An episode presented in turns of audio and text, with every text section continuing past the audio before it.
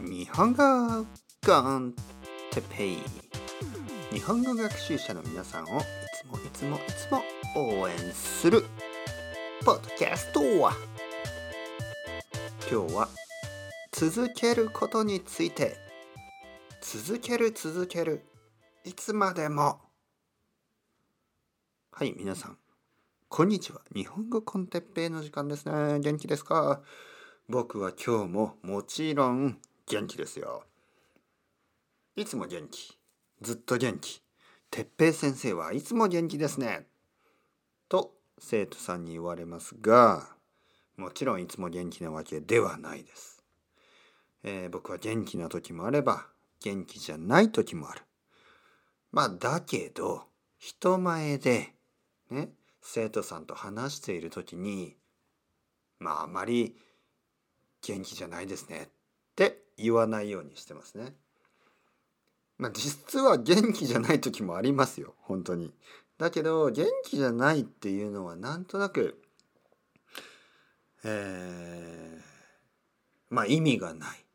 まあもちろん病気の時はね病気の時は仕方ないですけど、いやちょっと病気なんで今日はとかねちょっと風邪をひいててとか言うけどなんとなく気分というやつですねなんとなく気分気分があまり乗らない時、ね、気分が乗る。気分が乗っている。気分が乗っていない。気分が乗らない。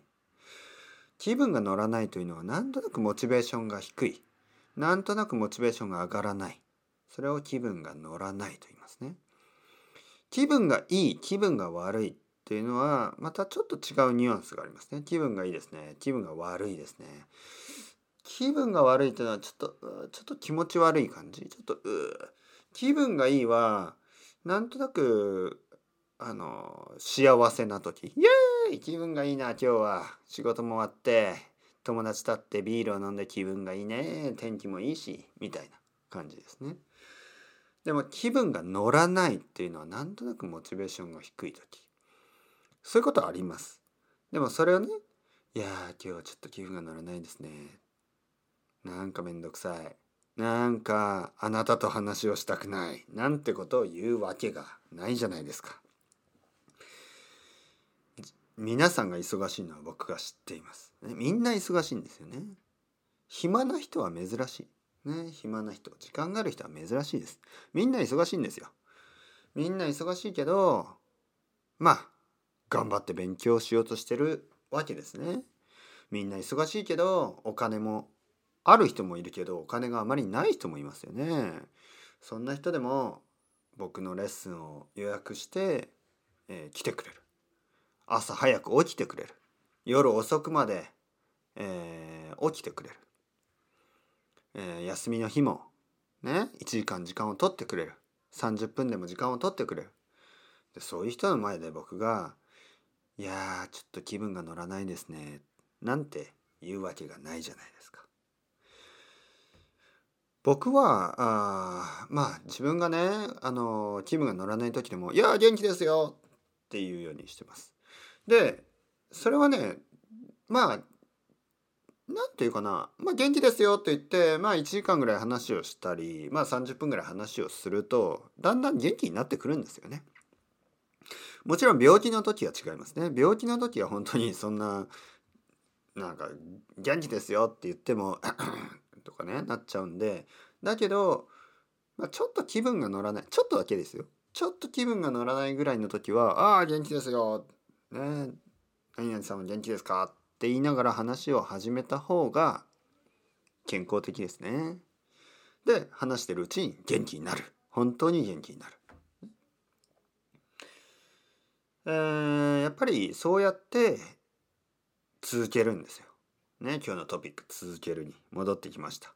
例えばね、やっぱり勉強とか、まあ仕事もそうですし、いろいろなことがね、えー、やっぱり続かない。なんかこう、モチベーション上がらない。そういう時ありますよね。だけどね、そこはね、ちょっと頑張って、頑張って、まあ、やり始めてください。例えば、あ日本語の勉強今日めんどくさいなと思ったら、こうやってポッドキャストを聞いたりとか、ね、じゃあ外を歩きながらポッドキャストを聞けば、僕みたいな人がモチベーション上げていきましょうよ。みんないろいろ勉強したい時勉強したくない時あると思うけどポッドキャストを聞き始めるぐらいできるじゃないですか。ちょっとイヤフォンねイヤフォンを耳に入れてちょっとあの再生ボタンを押してください。そしたら「日本語コンテッペ」って言って少しでも皆さんがまあ日本語をね聞く、まあ、中級以上の人はもちろん、まあ、初級の人でも他のねあの僕は今3つのチャンネルがありますからね。1つ目このポッドキャスト。2つ目ビギナー用のポッドキャスト。そして3つ目、えー、のりこさんとやっている、えー、ジャパニーズ with のりこじゃない、with てっぺいのりこ。まあ、順番はどっちでもいいんですけど、まあ、とにかくジャパニーズてっぺいのりことかで検索、サーチ、検索してくれれば、すぐに出てきます。ね。で、そういうポッドキャストを聞いて、まあ、リスニングの勉強、ね、リスニングの勉強をしてください。うん。というわけで、まあ、あのー、続けること大事なんですね。今年どうですか？今もう10月。えー、2020年も残り少なくなってきましたね。いろいろまあ今年できましたか？今年やりたいことができましたか？コロナウイルスのせいでできなかったことが多いと思います。だけど少なくとも日本語の勉強はどうでした？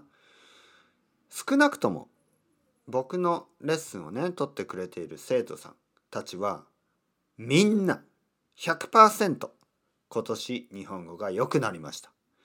日本語が悪くなった人を僕は一人も知りません。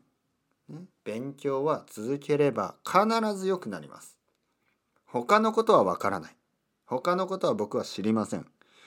運動をたくさんしたら怪我をする子、怪我をしてしまうとかあるかもしれない。えー、たくさんたくさんたくさん、えー、肉を食べたらあのちょっと苦しくなるかもしれない。だけど勉強勉強はたくさんしても絶対大丈夫です。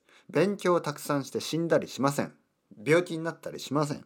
だから日本語の勉強をねたくさんやりましょう。続けましょう。ね今年あと2ヶ月3ヶ月、えー、それぐらいしかないけど残り少ない時間ね頑張って日本語をまだまだ続けましょう。ちょっとスピードを上げてもいいかもしれない。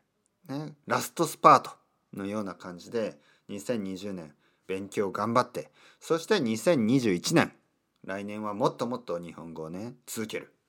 続ける年。そしてその次の年もその次の年も日本語を続けて続けて続けてどこまで続けるの？いつ終わるんですか先生？っていう人には答え言いましょう。一生です。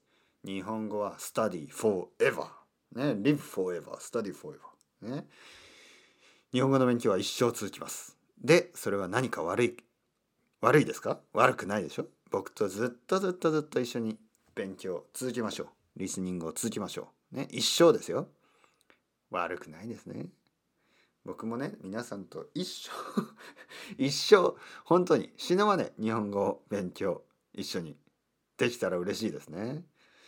というわけで、死ぬまで続けましょう。まあ、死ぬまでってあんまり繰り返したくない言葉ですね。えずっと日本語を続けましょう、ね。応援してます。それではまた皆さん、 chao chao hasta luego。またねまたねまたね。